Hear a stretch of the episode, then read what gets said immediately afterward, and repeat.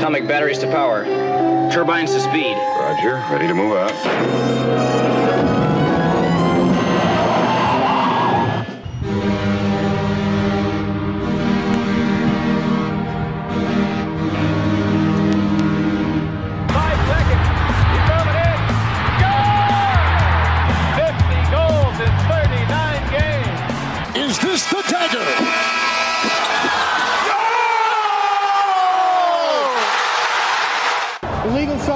Substitution, too many men on the field, Saskatchewan. Gizmo has a block and the sideline. He has not stepped out. He may go all the way. He needs one block and he'll do it easily. Promise Mess I wouldn't do this. McDavid stops up. What a move. Shoots. Scores.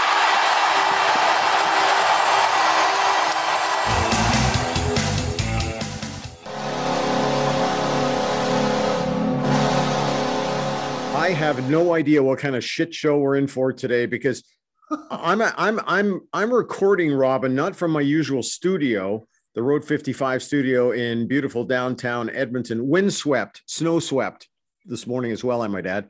But I'm at home, and uh, so I have no none of our regular music. I was able to find a little bit of that. I've got no idea how this is going to shake down today, but I know we've got a great show on the way. Bryn Griffiths, along with Robin Brownlee. It's The Outsiders, episode 92, I think. And it's brought to you by, well, it's brought to you by Brent McIntosh and the McIntosh Group at Remax River City. And joining us, our first guest today from the Royal York Hotel. Must be high tea. He's joining us. It's AJ Jakubec from Ottawa, even though he's in Toronto and he was in Hamilton. And who knows where the hell he's going to be this week. AJ, how you doing? Outstanding. Yeah, it pays to have uh, friends who have brothers that are high up in the Fairmont system. So Nice. Well, I love the Royal York. It's a great hotel. Absolutely Mm-hmm. fantastic. I like the Hotel Mac. I've loved the Palliser in Calgary for the longest time. All of these places, eh, you know, we we could go on and on about uh, the Fairmont folks. Oh, and my favorite of them all, JPL. Love golfing at Jasper Park Lodge. Try to get there every year when I can. Okay, anyway, that's the commercial for Fairmont. uh, let's talk about your day yesterday. A very exciting day as we continue to watch this Canadian men's national soccer team going through this World Cup qualifying. They've yet to lose, and uh, another big victory in Hamilton over the Americans. How was the atmosphere yesterday? Yeah, it was fantastic. Uh, There, there were 12,000 people there, but it, it sounded like uh, a heck of a lot more. And uh, I think uh, just the way the ticket system went, because you had to have had to, to get into the first lottery, you had to be on on their list by a certain date after the Edmonton game, right? So, I mean, the, the demand for tickets is so high, and they sold that one out in, in record time to the point where there are a lot of diehards that didn't get their tickets, right? That's the, the drawback. Hey, I'll take that drawback any day, Yeah. uh, you know, just to see the type of interest that, that we're finally seeing in, in soccer in this country and on the men's national team in this country. So uh, then basically they, because of capacity limits, everyone got a refund, but anyone who had tickets to the game got a code. So it it got halved down to 12,000. But yeah, it was still a great atmosphere. I mean, the Voyageurs, the uh, Canada supporters section had about 2,500 people in it. And um, 12,000 certainly looked and felt like a lot more, which, um, yeah, it's just a, a storybook type run that, that we're seeing right now. I kind of liken it in Ottawa, for example, to when the Ottawa Senators first made the playoffs in, in 1997. You only get kind of one first run like that.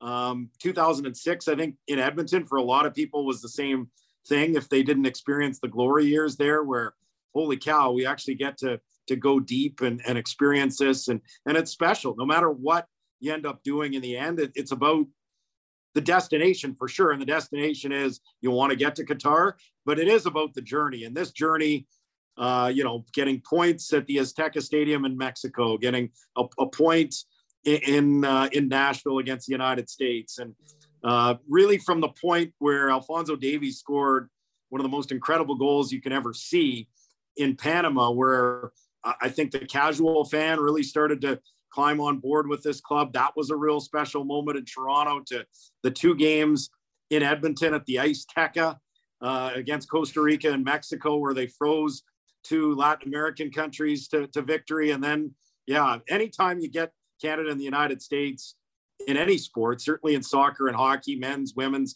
whatever, any sport, it's going to be special because there's a rivalry there. And while it's been pretty dormant on the men's side and pretty one sided for the last really three decades, that that was a special day and a special win and and yeah there, there's so many moments on this journey that if you were there for them or even if you watch them at home uh, these are moments that people will remember for the rest of their lives now aj you talk about that and i'll lend a little uh, old guy perspective uh, i was a relatively young reporter at the kamloops daily news in 1986 the last time uh, Canada uh, went to the World Cup. I don't know how how old you were in '86, but I imagine uh, you were just a kid. It's interesting to me and exciting to me because, as I remember it back then, it was because Bob Lenarduzzi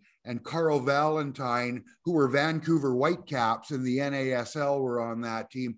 Tony Waiters was a part of that team uh, in the coaching staff.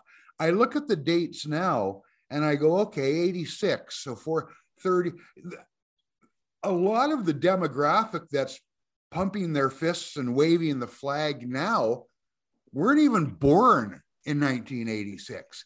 Yeah. And to and to bring this excitement to a brand new generation of kids, that to me is what's really great because for a lot of them, it maybe hasn't been that long because some of them haven't had to wait since 1986.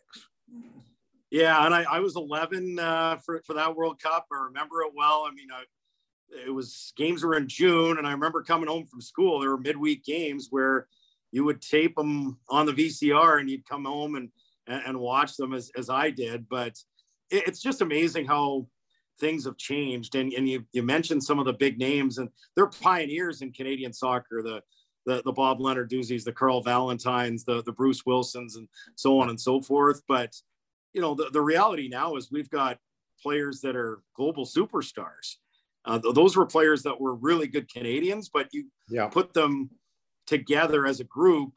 And once they got to the big stage, you know, they, you know, I think the rest is history. They didn't win. They didn't score a goal. They, they yeah. played three pretty good European teams in France, the Soviet Union, and Hungary. But, you know, this is a team that I, I think some of the excitement and why, you know, a lot of people can get behind them across the country. Number one, you can pretty much get behind anything when you wrap the flag around it. Right. But you, you've got you've got players that are global superstars, starting with, of course, Edmonton's own Alfonso Davies, and, and just seeing his excitement yesterday, not playing. Uh, you know, unfortunately, hey, don't don't, with, don't don't you think he should calm down just a little? I'm a little worried about the yeah, for the heart, for the heart, for sure. No, amazing though, amazing. Yeah. And, and I think that I mean, there's a lot of ways you can go with that, but it, it's it's just fascinating and and, and so much has changed I, I, mean i think of it was hard being a soccer fan back then i, I mean i i've been a soccer fan since like i remember i was five six seven years old and i remember going to games some of my first games that i remember i remember going to early 80s oilers and back when they were the eskimos going to see that that dynasty team as well at the tail end of the five straight Grey Cups and then the Trappers came in, and I believe 1981. But but I remember going to some of those games at Commonwealth Stadium in the North American Soccer League. But the Drillers. If you, think about 20 years, like in the 80s and 90s, like it's amazing how things changed in in that time period. Mm-hmm. Being a soccer fan in this country in that time period was hard because you would once the Drillers left, you would watch the World Cup. I remember watching the 82 World Cup. It was one of the first sporting memories that I truly remember. And then there was nothing. There was literally nothing between that and 1986. Yeah. You, you, didn't you didn't turn on the television and watch English soccer. You didn't turn on the television and watch the European Cup or anything like that. You, you just didn't get it. And so then you waited four years, you got the World Cup and and then you waited again. I think back to, you know, watching Graham Leggett and Soccer Saturday, which started in the late 80s on TSN and and you were getting week old English Division One games. Sometimes you'd get the good teams. Sometimes they'd give you a Luton and Queens Park Queens Park Rangers, and and and it was a week old, and and you liked it because that's Yeah. all you got, right? Yeah, And- yeah. and now you get everything and anything and so people can watch the zone or watch uh, turn on their televisions and watch alfonso davies not just you know one, once every few months when he's representing canada they can watch him weekly while he's playing for bayern munich so it has changed so much and and it, it's great that we have that ability it's great that we have professional teams in this country um, you know, three in MLS and eight in the Canadian Premier League, where if you're a fan in one of those cities, you can go and and watch professional soccer each and every week. And and so much of what Canada is built on, so much has been brought up about Davies and David, Davies and David, and, and for good reason. They're the two best players in, in the region in CONCACAF. They are global stars. Davies at Bayern Munich, Jonathan David's going to be bought. He's, I mean, he's in the round of 16 of the Champions League with Lille. They shocked PSG last year to win Ligue 1 in France, but he's going to go to a big six club in England or maybe one of the big clubs in Spain. And, and he's going to be right there as well. But so much of the success of Canada, as we saw yesterday, as we saw in the three wins where they won without Davies, is just the entire group. And, and you look at players like Doneil Henry and Mark-Anthony Kaye and, and and Maxime Crépeau. I mean, th- these are guys that came through Ottawa either as home players or away players, and so these are the type of players that would come through Edmonton, playing in the Canadian Premier League, where you know maybe at 21, 22 years old, out of university, they wouldn't have had a place to play, and now they do have a place to play, and from there they can move to MLS or move to Europe and take those next steps and that's that's the strength of where we're at now it's not about one or two players it's the depth that we have and and, and it's showing in this qualifying round Well, here we're three older guys, so we do remember going back to that that World Cup and how special it was. We're going to talk more, I know, over the next months about this spe- specific team. The thing that's interesting to me is the demographic. The demographic here, and here's the real change: the demographic that's now really tuned into these games. This hasn't been developed through the men's program. This has been developed through the women's program it's completely opposite. The, a lot of the people who are, really attracted to this game have been turned on by Christine Sinclair and the success of the women's program in the early 2000s. And it's just been, we've seen that. And, and John Herdman, of course, is the is the guy that, that you can tie together with both programs, obviously. But it's fun to see how uh, this is developed. This is developed very unlike a lot of other uh, sports in our country, where it's always been the guys that have set the have really set the table for where we've been going. Now I see the table was set back in the early 2000s with that women's team, and now the guys have really picked up the pace. And now we've got both a men's and a women's program that are on the radar screen. I, I love it. I just think there's so many great positives out of all of this, AJ.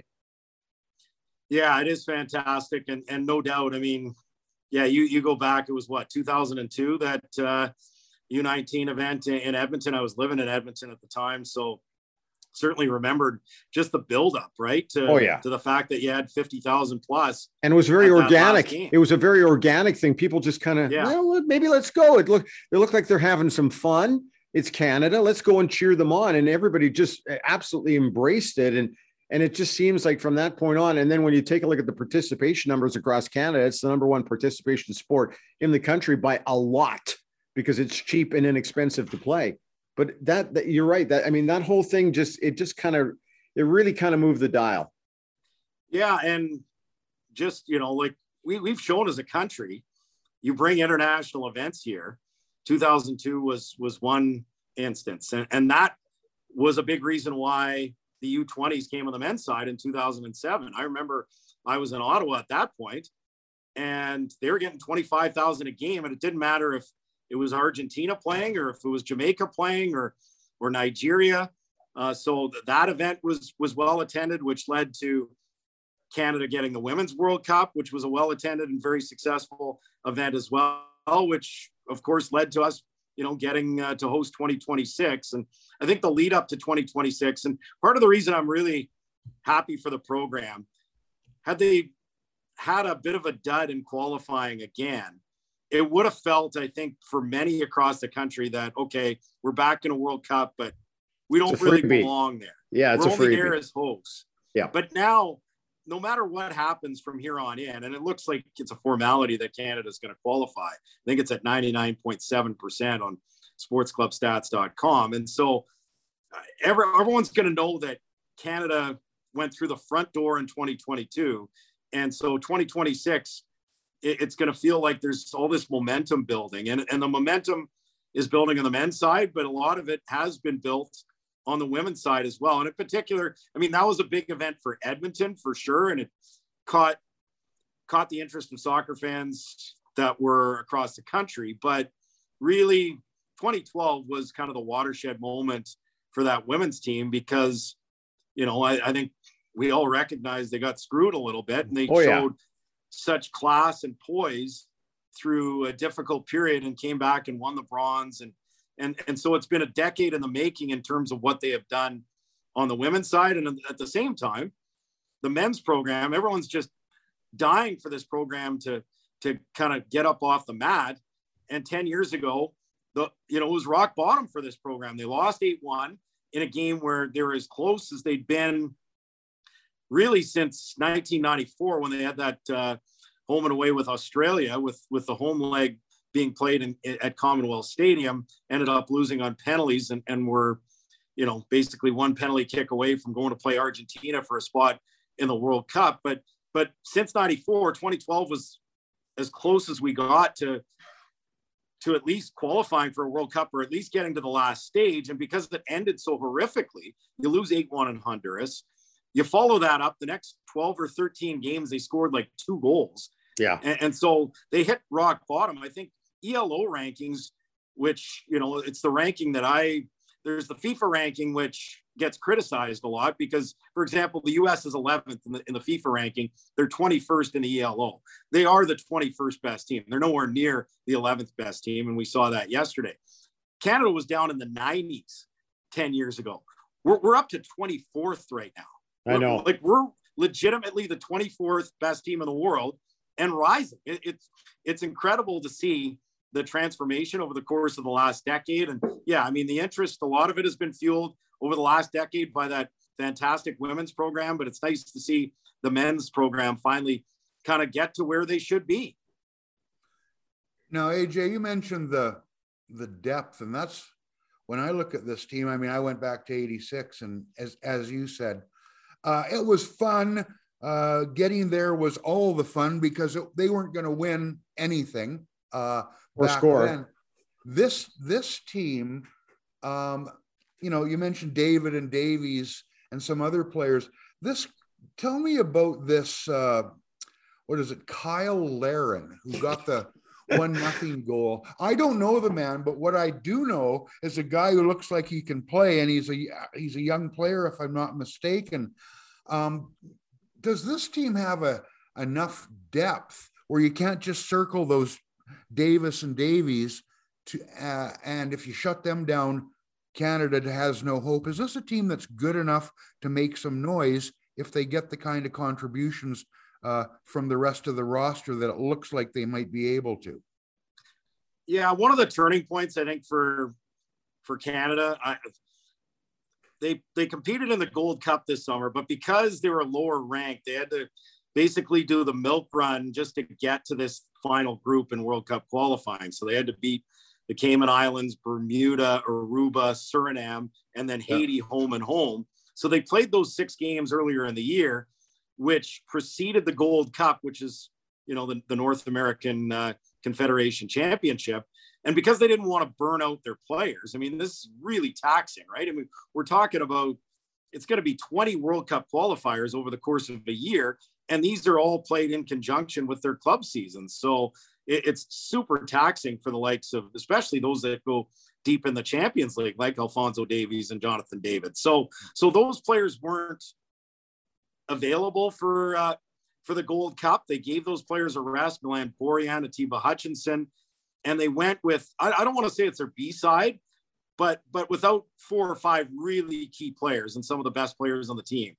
And they went to the Gold Cup and and they made some noise. They lost to the Americans 1-0. They ended up uh, getting to the quarterfinals where they dominated Costa Rica, who's really over the course of the last decade, they've been the third best team in CONCACAF behind the United States and Mexico. Then they got to the semifinals against Mexico in Houston. There were 70,000 people there. I think 69,800 were cheering for Mexico. And in a real tough environment with some difficult calls that went against them, they ended up tying it, but falling late in the 99th minute, right towards the end of stoppage time, and and fell 2-1. But you could see that they went toe to toe with the Americans. They went toe to toe with the Mexicans without their best players. And I think we started to see, I mean, Cyle Larin at that point was hurt. He played early games in that tournament, but he's a guy that uh, played this year in the Champions League. He was the top scorer for the best team in Turkey, which is a top 10 league in the world.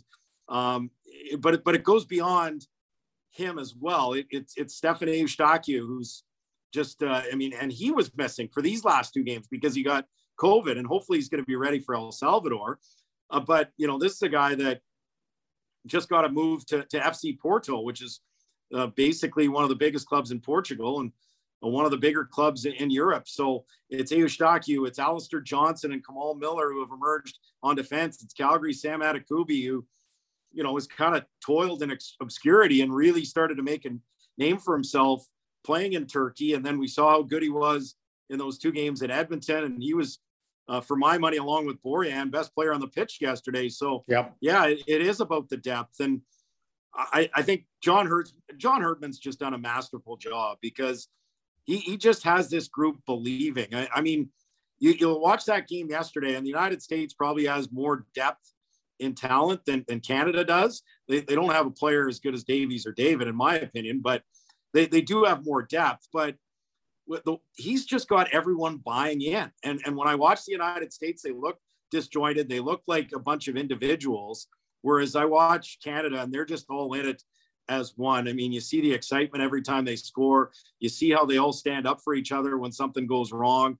It, it's uh, it's fun to watch, and John Herdman des- deserves a lot of credit for how he's handled uh, this this group and and just getting people to to buy in not only is the team buying in, but he's got the country buying in. Like when he he talks about the fan support in the country, you can just feel that he's found a way not only to get the players playing for him, but to get the fans playing for him as well. Hey, listen, we don't have a ton of time, so there's two quick little things I want to get to. We'll get to your adventure coming up in a second, but the other thing that I was fascinated by is that yesterday on the television broadcast, it was uh, it was divulged that both Edmonton and Toronto's bids with FIFA went over very big, and that we're expecting those host city announcements to come down toward the end of March or early April. I'm guessing right now both Edmonton and Toronto will be hosting games. Only two cities I heard mentioned. I thought there were. I thought Montreal was involved, but I think they're. I don't know what's yeah, going Montreal on there. Dropped out. Yeah. Yeah. So, and we know what, what Vancouver's story is. So I, I don't really see very much stopping Edmonton and Toronto from hosting games, which is great. You uh, you've been around a fair bit. I think that both cities will do a fantastic job. The the other thing too is that uh, you're about to go on an adventure.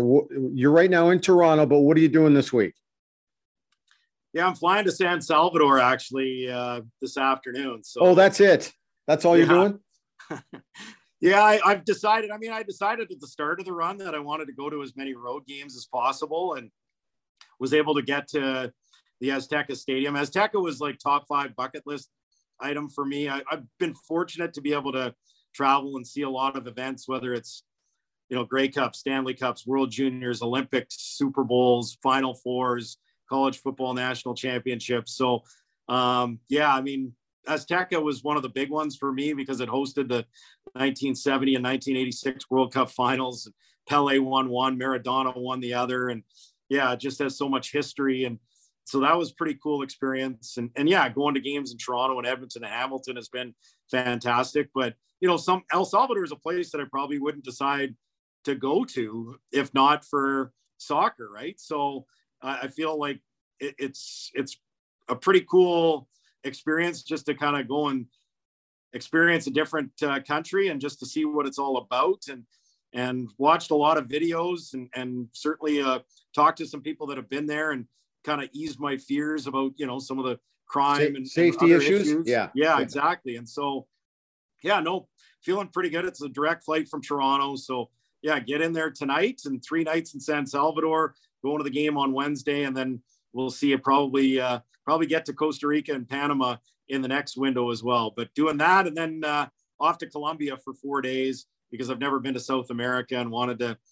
hit up uh, a couple of places there. So going to Medellin and Bogota and a soccer game in each city. And so, uh, yeah, pretty excited about uh, what the next week is going to going to show because it's it's been tough. As someone that loves to travel, everyone's been dealing with so much over the course of the last two years, right? And so yeah. that's my biggest passion to get to get out on the road once again. And you know, Mexico City was a quick two day trip, but that's the only place I've been in the last two years outside of Canada. So to get out for a week, even to El Salvador and Colombia, I think pretty exciting for me. And uh, yeah, back to th- three jobs and living life. Beautiful. Thanks for your time today. Enjoy the trip and play safe. Okay. All right. Cheers, guys.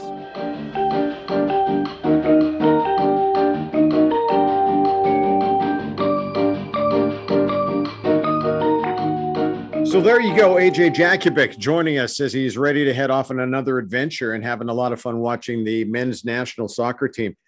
Hey, uh, I, I, told you I, we normally don't record. I, I, don't record at home. I record at the studio. Robin, you're at your beautiful studio in the southwest portion of the city of Edmonton. But I'm doing this from home today, and it, I realized when when I woke up this morning, I don't have any of our normal music. I've been able to find some of it, but normally I just don't do stuff from here. So I don't have I don't have a Brent McIntosh uh, thing to run for uh, you know for, for the Macintosh group.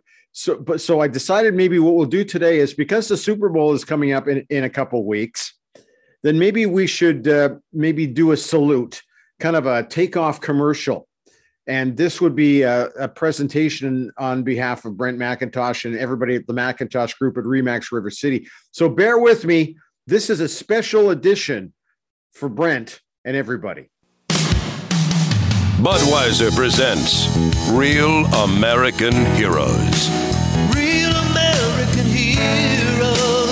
Today we salute you, Mr. Losing Locker Room Reporter. Mr. Losing Locker Room Reporter. Wherever a semi naked man is crying like a schoolgirl because he lost a ball game, you are there. So sad, too bad now. Why did they lose? Because some millionaire dropped the ball. A millionaire who needs a mic stuck in his face on national television. Oh, no. Go ahead, wear your cashmere blazer to work. No one's going to pour champagne on it where you're going. They're just losers. So this bud's for you, oh bringer of bad news. You're not a big loser. You just interview them. Don't wanna talk about it. Over this past weekend, we lost a broadcast legend in our country named Ralph Mellanby. And he I guess we got to talk about his legacy because he he has touched more Canadians than maybe Canadians really know. And joining us to talk about the life of Ralph is our good friend Steve Lansky. Steve, how you doing today? I am great, gentlemen. How are you? Fine, thank you. Like I said, it's kind of bittersweet in a lot of ways. Great to see you. Great to have you on. Long overdue, but we're talking about Ralph today. Now, your history as a producer at Hockey Night in Canada goes back to the Powder Blue Jackets. And how do you want to talk about how far back you go with Ralph and how far back you go with Hockey Night in Canada? Sure. Um, so I was 17 years old. This cannot be right, but it is. The first time I did stats in the booth for Hockey Night in Canada beside Bob Cole, and it was probably Gary Dornhoefer at Northlands Coliseum. It would be October 1979. I know their first game was Jim Robson. So that's the first game I ever worked. So I did stats in the booth for five years at the Coliseum, maybe four. Yeah, four. And then I produced for Hockey Night in Canada. So I went from the bottom rung of the ladder up near the top in about three months, which was very well received by everyone, by the way. And then I did that for five years. So the, I I was basically with Hockey Night in Canada for nine years. So you who hired what? you? So who hired you then? So I'll tell the story really quickly. Uh, I'm in the booth one night working, and John Shannon, who's our producer, is really pissed off in the truck. What? And I said, What? Yeah, more than usual. I said, John, what what is the problem? Because I was a smartass, you know. And he goes, Lenny quit today. And Lenny was a producer who worked in Calgary with John. And I said, I remember this, Bryn, like it was yesterday. I said, Oh, that's too bad. When are you going to hire me? He said, Well, you got to send me a resume. I go, we do the game. I go home, I do a resume, I drive to Edmonton Municipal Airport. I put it on the first flight out the next morning. John gets into the office at 11 in the morning and my resume's on his desk. And John said, That's the day I knew I was going to hire you. That's nice. Well done, man. Thank you you. know, it's interesting too, and you, you you brought up Jim Robson, and I tell you, for a relatively young guy, you got in early because I'm older than you, and Jim Robson made an impression on me early. I was still in college taking journalism. I needed to talk to Tony Tanti. The problem was Tony Tanti was talking to Jim Robson, and I stood there nervously fidgeting, not knowing what to do. And Jim Robson gave me the wave, like, come on in, kid. You can record too. This isn't exclusive. And here I am on a student pass to the Canucks game, thinking, this is fantastic. Never forgot it. About the area we're talking about now, Steve, Jim is one of those guys wearing those powder blue jackets. I was looking at a photo this morning of all the guys who'd be on the uh, broadcast. That was quite a lineup of special talent, wasn't it? Jim Robson was one of the kindest people I have ever worked with. And and when we look back now and we let make no mistake, Robin, when we did that show in the 80s, we knew exactly what we were doing. Not that we were experts or geniuses, but we knew what show we were bringing to Canadians. That was reminded to us every single time we put on the jacket, we walked in the rink, we had anything to do with Hockey Night in Canada. And part of that attitude, here comes your segue, was Ralph Mellanby. He fostered that in all of us. What kind of guy was he? Oh, wow. Ralph is hard to sum up in just a few words. Um, so, the first time I worked with Ralph, I was a stats guy in the booth, basically the lowest rung on the ladder of, of what you're doing on a television show. Ralph never made any bones about the fact he was a very demanding person. His tone was demanding, his word choices were demanding, his brevity was demanding. Everything about Ralph was demanding. That's okay in that forum. You're on a very tight time frame. It's a time sensitive business. You don't want to make any mistakes. That was my number one priority as a stats guy. Don't make a mistake. Be timely and don't make a mistake. So I loved working for people like Ralph. Didn't rub everybody the right way, but I always loved that. I always liked people who were direct and said, "Kid, this is what we need. Don't f it up." And that was kind of Ralph in a nutshell when it came to working during the game and and during planning because most of your job as a producer comes before and after the game when you're planning or deconstructing the game that just went on and there was never any doubt about what Ralph wanted. That to me would be the one sentence synopsis. Now, Steve, before we get to the innovations that came during that era, and there were a lot of them, one thing that sticks out to me, uh, and you sort of touched on it because there's a team vibe at work here. I read a, uh, an article about Ralph talking to some university or college journalism students. And the one thing he said, the one word he would use that he thought was the most important to be good at the business and be successful, he used the word collaborate. Um, was that his mantra? Have everybody make sure they're on the same page and get the job done and pull on the rope in the same direction? Correct, Robin. But I would say this when I hear collaborate, uh, I hear we'll take input from almost everyone. I don't know that Ralph always solicited that input. And uh, dot, dot, dot. I don't know that Ralph ever had to solicit that input. Yeah. A lot, a lot of producers, right, Bryn? Uh, I need your input because, quite frankly, I don't have any of my own. And I'm not talking, I'm not going to name any names, uh, but a lot of Hockey Night's current producers might fall into that category. But Ralph never needed the input. Ralph said, Look, here's what we're going to do. And does anybody have any problem with that? No, good. Then that's that's how we're going to move forward. I'll tell one quick story about Ralph that maybe will summarize kind of what I thought of him and how everybody worked with him. So it's the 1985 All Star game. It's in Calgary. It's a big frickin' deal for the All Star game to be in Calgary. Ralph is retired from Hockey Night, but he's producing the world feed. There's two feeds there's the host feed, and then there's the world feed. John Shannon's producing the host feed, but Ralph's doing the world feed. He's doing it for USA Network. It's probably on in several other countries. Ralph's in charge of that. As you know, Bryn, one of the big bugaboos between the league and television, not so much now, but it used to be, was breaks and starting times. When's the puck going to get dropped? We agree yeah. to 707. Next thing you know, they're dropping the puck at 705. It's a gong show. I'm down on the Campbell Conference bench to help coordinate the pregame ceremony because it's very important to Ralph. Ralph knows this is key for the world feed. Everybody goes to break. They're going to come back from break. John Shannon says, We're back. Ralph says, We're not back. And I look up and Andy Van Hellemond's at center ice. And Wayne Gretzky's drifting in from one side, and Brent Sutter, I think, was drifting in from the Wales conference side. And all, oh God, I can still hear his voice at this minute. He, Ralph screams at me, and I'm standing at the gate at the Campbell conference bench. Kid, I don't give a insert whichever word you'd like here, but it's not a dictionary word. They can't drop the puck. Now, I have two seconds to make a decision. Yeah. So I yell, Andy, Andy. Andy's not going to hear me. Andy's, you know, 40 feet away. Yeah. The next thing I think is if I step on the ice, he can't drop the puck. So I step, I take off my headset and I start walking on the ice to center ice. And if you watch the game tape, you can actually see me do this if, if they recorded the uh, rink output.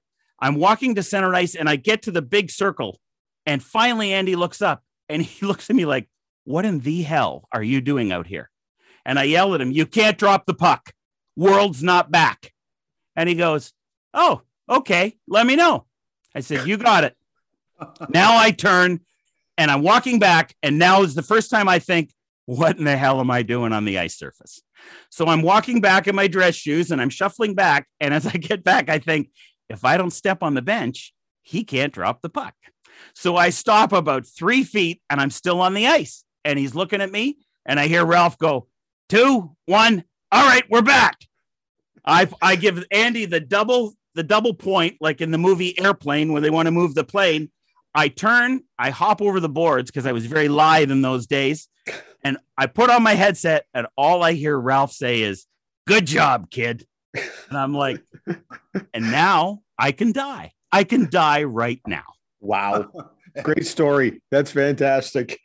Hey, th- there's a couple of innovation things here. One is, uh, I, and I saw a quote, and this is years ago from Al Michaels, because Al Michaels was doing the broadcast, The Miracle on Ice in Lake Placid in 1980.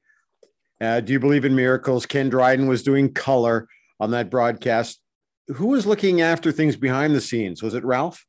Ralph was there. I don't know what his specific role would have been.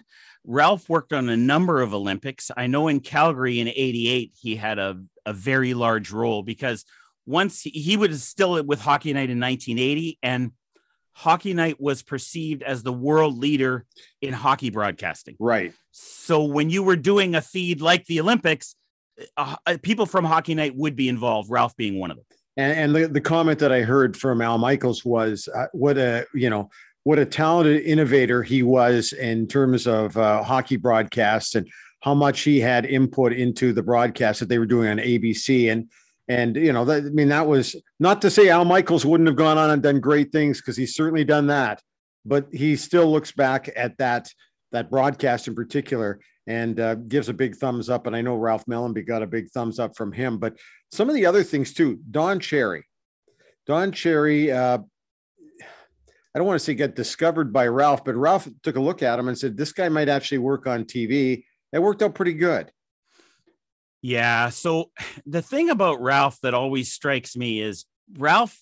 If you ever told Ralph you couldn't do something, or, yeah, or we should, R- Ralph, that was just not a phrase he ever used. Like Ralph, and there are other producers like this. John Shannon is like this too. If you can think of it, we can do it. I, I may not know this instant how we do it. I might not know in 10 minutes how we do it. But if we can think of it, we can do it. That was Ralph in spades.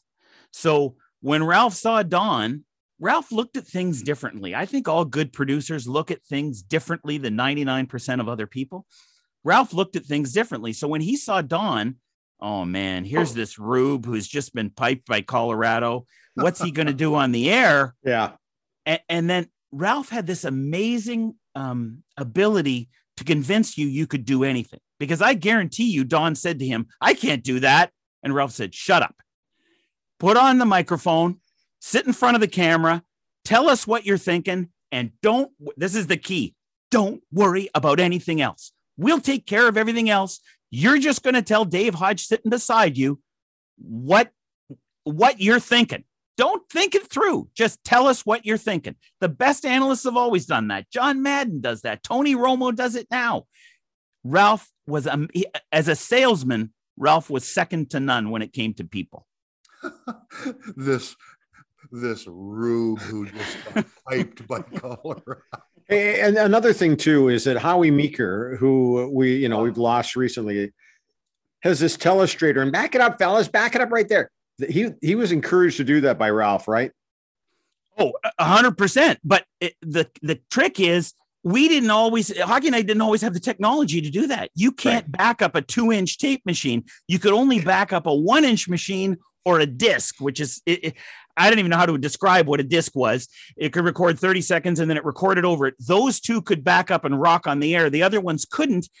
But Ralph didn't care whether there was a glitch or a, it was just so new and so innovative. Geez, how he won the Calder Trophy, how he won a Stanley Cup. He coached in the National League. Ralph just said, Look, just tell me what you want to tell me. We'll work around you. And that's what they did. Those were those were fabulous segments. I mean, that it didn't work half the time, like you say, but Howie, just a second, back it up there. I can't do the impression, but that was watching the Canucks games for one, and even national games. That was a highlight for me. Like he made he made this a big deal, and it became a big deal. Now the technology is worlds away, but that was our first glimpse at it, and that was really cool. And you can have anybody run a telestrator, but once they understand what entertainment is and how to entertain at the same yeah. time that's when you get something special. That's what Howie understood. That's what John Madden and Tony Romo and anybody else doing that job who's really, really good, they understand what that role is. It's to inform and entertain. If you're not informing and entertaining, F, capital F, that's never going to change. How involved was he in Peter Puck? I heard Peter Puck's name come up. That was on the NBC broadcast way back in the day. But for somebody who has no idea what Peter Puck is and they think it's Peter Pocklington, you got to go back, Google it, take a look at those Peter Puck cartoons. But Hanna Barbera actually did the cartoons. Somebody there, somebody was working in concert with one another to come up with that one. Ralph never let anything stand in the way of a good idea. So he started with Hockey Night in 66. I don't know exactly what his involvement with Peter Puck was. I know that he and Brian McFarlane, who hosted Hockey Night forever until Harold Ballard kicked him out of the building, I, I know they worked on Peter Puck together, but I think that Ralph understood the scope of how you can entertain and inform. It's not a it's not linear. It's a wide wide berth and you can you can take whatever expanse you want in the middle of that berth. We don't have to go, be so narrow. We can do something that's animated. We can do a telestrator. We can do showdown and intermission. We can do all kinds of things that our viewers are going to love and it's going to help them understand and enjoy the game. He was he was a master at that. Steve for his career and this isn't necessarily the measure of a career it's one of them five Emmys. Up here, known for hockey, but there was the the, the uh, Olympics in '88. There was some baseball. Uh, there was some CFL. Uh, was hockey clearly his best? That's his stamp when you look back in the in the history books 20 years from now. It's a good point. I think it is Robin only because he took hockey night. You know, for Whenever Hockey Night went on the air in 1952 until 66, George Retzlaff uh, was the gentleman's name. He was basically Hockey Night. He directed and produced the show at the same time. Ralph was the first executive producer for Hockey Night in Canada. And he basically said, Hey, this show's pretty good. But you know what? We're going to make it great. And I can guarantee he probably used those very same words in a million meetings. And as soon as you heard the speech from Ralph, you understood that you were going to go from here on the ladder right to the top. And there is no idea that we're not going to look at, that we're not going to discuss, that we're not going to try to make great. And that's what Ralph did for Hockey Night. I was honored to work with him for the five years that I did in, in the varying roles. A couple of things before we let you roll, because I know it's a busy day for you. Dave Hodge throws his pencil in the air. Was that after Ralph w- had left, or was Ralph part of that whole episode with uh, the the frustration being uh, vented by uh, by Dave Hodge, who had some very complimentary things to say about Ralph. Where does Ralph fit into that? Was he gone by then? Now, Bryn, you already know the answer to this question. Do you think Ralph Mellanby would let Hockey Night in Canada cut away from an overtime game to No. do? There would have been World War Seven before Ralph ever let that crap happen. And I can tell you that the litany of executive producers who succeeded Ralph after he left was a pale variety of Ralph. A very, it was Ralph Light times 50. There was Oh. nobody like Ralph Mellanby. The throwing of the pencil, though, by Dave Hodge, to me was uh, th- that was really Ralph, was it not? Because it, it, that that to me that was that would have been Ralph doing that. Well, sure, because if Ralph had been in the studio, David would have said, Ralph, what the hell are they doing? And Ralph would have said, Well, this isn't going to happen, David. And he'd have turned and walked out. And two minutes Yeah. later, he'd have come back and said, Yeah, that problem's solved. And that's it. That would be the whole discussion with Ralph. So Ralph had no part of that dog and pony show. Da- Dave has been Ralph trained. I, I always felt that we were seeing Ralph Mellanby's reaction, not just Dave Hodges. Oh, yeah. Yeah. Hey, uh, this has been great. Thanks for your time today. We, we'll have you on again and we'll talk about other stuff and we'll talk about how antiseptics TV sports is getting, all that kind of stuff. And uh, see, here's what I love about podcasts we can say shit. Well, we can say shit, but we can also say shit, right? It's a, it's a whole new world we live in. It is. It You know- is, Bryn. And you know what? I'm going to pay for everything I said in spades, I'm sure, in the coming weeks. And I don't even care anymore. I don't care. That's what podcasts do. They make you not care, man. Thanks for your time, Steve. This has been great. Long overdue. My pleasure, gentlemen. Take care.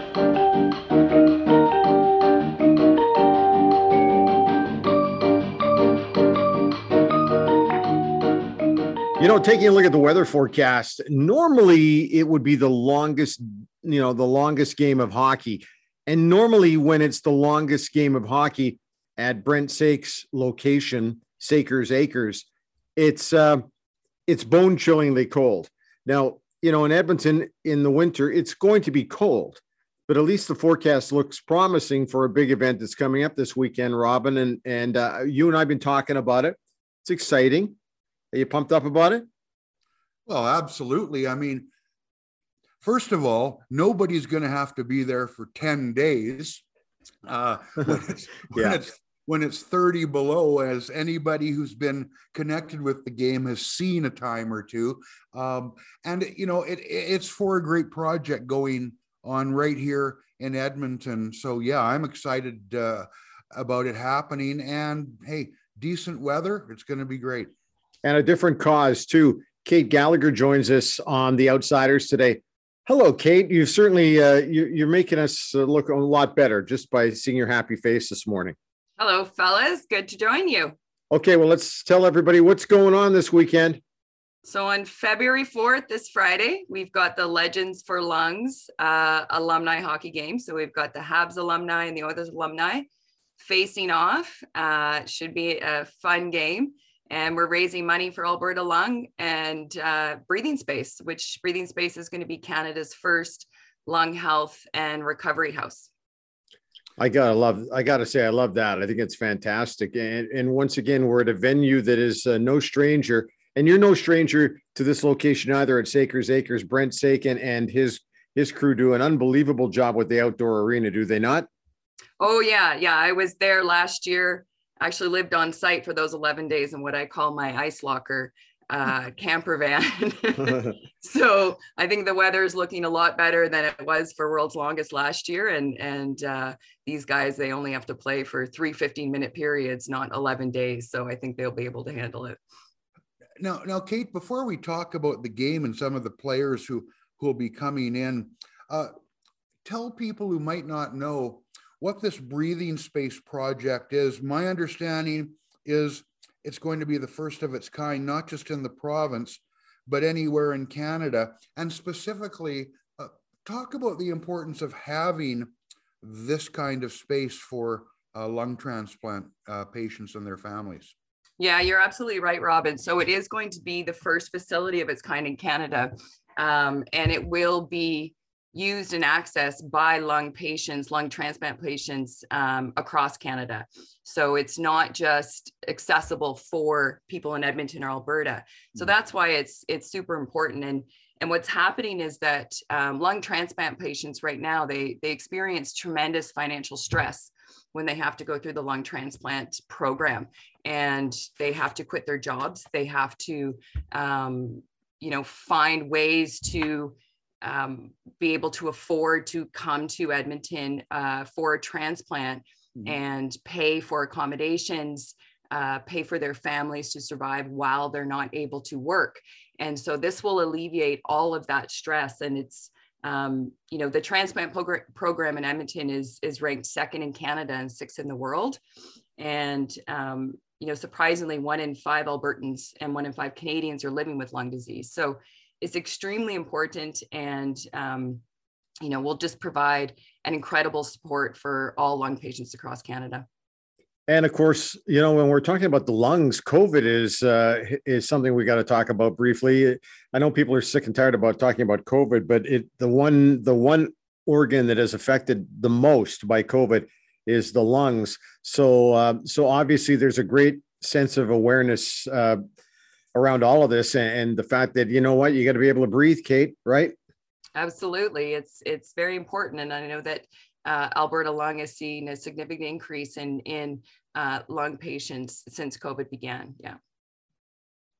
Kate give us an idea of uh, who's coming. I talked to you a week or so ago and uh, wrote a, a, brief item at oilers nation about it. People can see that uh, at the website. But uh, you know, there's there's uh, the alumni is coming, and there's a handful of players who were here back in 2003, uh, either playing for the regular Oilers and Canadians, or in one case, even playing for the old timers way back then. Uh, that'll be here for this game. I mean, that when you talk about cold, that was a day that qualified. Everybody remembers. It was a wonderful, spectacular event this is more of an ode to that without it being on the same scale. But tell us a little bit about some of the people who are going to be here playing in the game. Yeah, we've got an exciting uh, lineup. Um, coaching for the Oilers alumni, obviously, is our, our good friend Kalo, Kevin Lowe. So we're excited to have him on the bench. And also a, a good friend of ours, um, uh, Staffy, Barry Stafford, is going to be helping out on the bench as well. Then we've got the greats, uh, Glenn Anderson, um, Gord Bamford. Uh, he's a part of the alumni. He's going to be playing, hopefully, with his cowboy hat on, as he usually does. Um, Kyle Brodziak, who also played in World's Longest Hockey Game. Uh, Sean Brown, uh, Shayne Corson, Louie DeBrusk, Georges Laraque, Fernando Pisani, Ben Scrivens, Jason Strudwick. Um, we also have a couple of of amateur guys that um, have donated to play on the uh, Oilers team. One of them, one of which actually played in World's Longest Hockey Game as well. So that's our Oilers lineup. And then for the Habs, we've got uh, and you know, forgive me with the pronunciation of the. Uh, that's all right. Give it your best shot. okay. Come on, I want to hear this. I, I might get uh, uh, persecuted for this, prosecuted, but uh, we've got Coach Yvon Lambert. Yes. Okay, hang on. Close. Yvon Lambert. Yes, Yvon okay. Lambert. I am yes. I am from Ontario, so I should be. So then that's okay. We're good. Uh, Sean Bell, uh, yes. Jesse okay. Belanger, Mathieu yes. Dandenault, Yep. Uh, Lucien Debois. Deblois. Uh, Deblois. Normand Dupont. Yeah. Uh, Eric Hood. Yes. Yes. Uh, Mike Keane. Oleg Petrov. Richard Sevigny and Mike Weaver. Richard Sevigny. Sevigny, yes. I think. I, hey, I think you did Not fantastic. bad, right? Okay. And then we've got a couple of uh, real Habs fans uh, that are flying in from Winnipeg that have also donated to play on the Habs teams. They're two two friends um, that are coming into town to play on the Habs teams that have donated significantly to play. So Can we botch their names up? Are they are they basic names? Or you don't want to? No, I'm just kidding. Let's. It's uh, hey, it, it, those that was pretty good. I mean, I've Thank heard you. some. I think you I've did heard- well.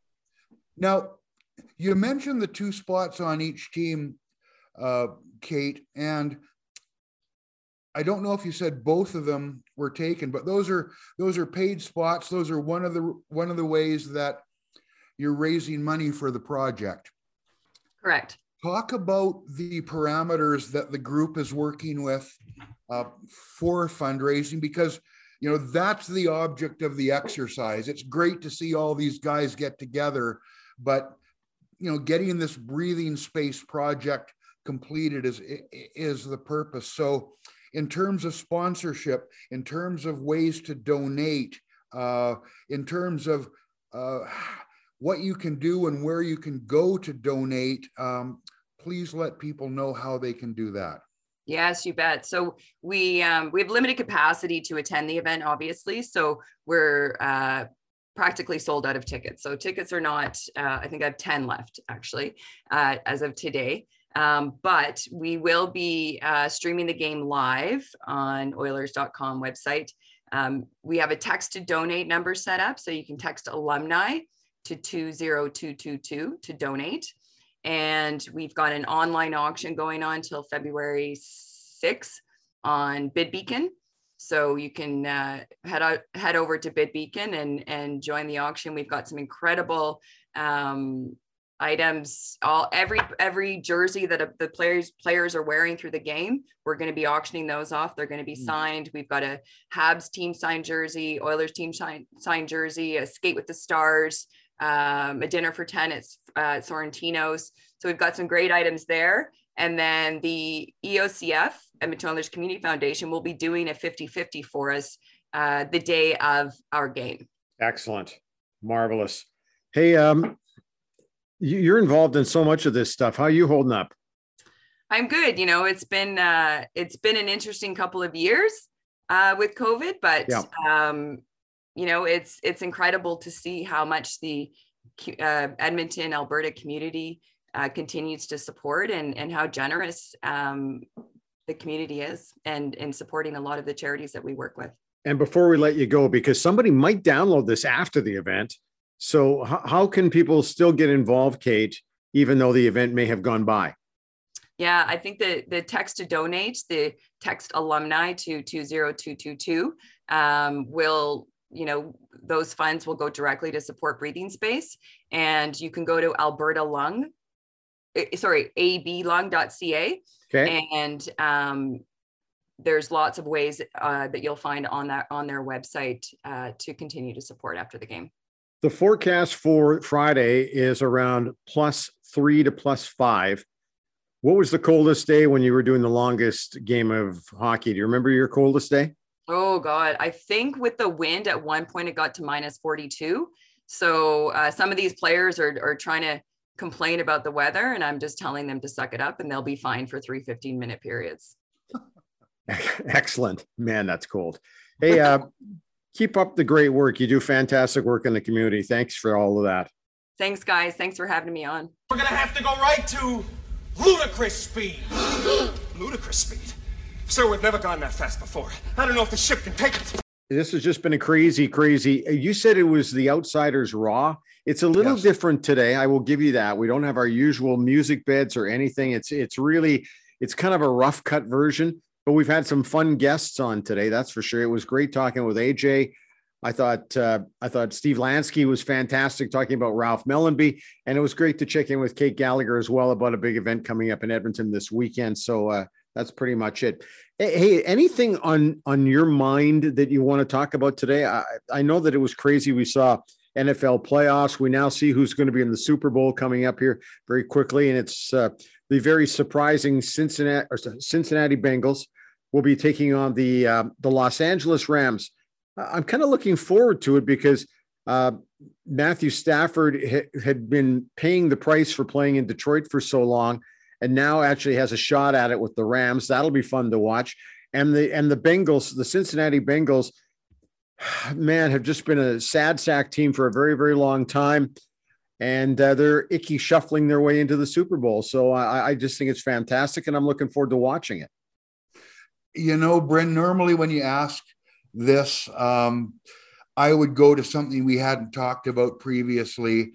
Uh, but I've, I've got to say this having AJ on uh, and being the age I am, when I see the, the flags waving and the young people jumping around uh, over this World Cup qualifying, you have to remember thir- you know 36 years. I know. A long time. So with all the crap that's going on in the world right now and the things that you know you can be negative about i would say this.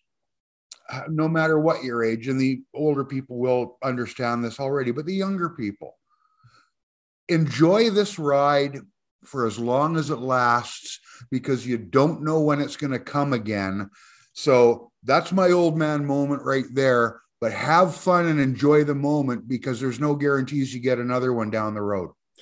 Coming up, I'm guessing on our next episode, we'll have about a week and a half of Evander Kane under our belt with the Edmonton Oilers. We can get yep. to that as well. He's off to a pretty good start, uh, but we'll talk about it. Let's uh, let's give him a couple weeks to get his feet under himself a little bit, and fans can kind of see what he's got on the ice, and then we can kind of go from there. I can't. I'm trying to think. Hey, also coming up in the next few weeks, Victor Cui was announced as the new president of the Edmonton Elks, and has done a fabulous job of uh, winning people over with a lot of his comments, in particular on social media and those platforms. We're looking to get Victor on our podcast and also Chris Jones at some point as well. So we are going to focus a little bit on the Edmonton Football Club. I'm glad you brought that up because when you asked me if there was anything more, I'm trying to think of are there any more receivers approaching their 40th birthday that uh, Edmonton might be signing? Hey, going back to the good old days is not a bad idea in some ways. I just didn't know they were going to do it with the age of the receivers they were signing. Well, it doesn't mean those guys are going to make it. But what they might do is they might come in and work with the young guys. Uh, yeah. I, hey, listen, I, have a lot of confidence in Chris Jones. I don't necessarily like the way he does things at times. Yeah. Would love to get him on our podcast, and I think we're going to be able to do that. And uh, and I think Victor Cui is already off to a great. Co- you heard the comments about Dwayne Mandrusiak, right? Yes. So something is going to happen there. I feel confident about that. We've talked about Joey Moss. We can bring it up. There's lots. It's it's a more positive situation than I think we were at with this football team about two months ago. Absolutely. So at least that's my take on it. But you in know, every way, in in every way, it is. Yes. Okay. Uh, that's pretty much it for this strange episode because, like I said, it's just a little unique. I don't even know if I got our you know, I'm not even sure I have our traditional music out. So I'm going to find something. I'm going to put it in there for sure. And we'll just see everybody and talk to everybody next week. Is that okay with you? Sounds good to me, man.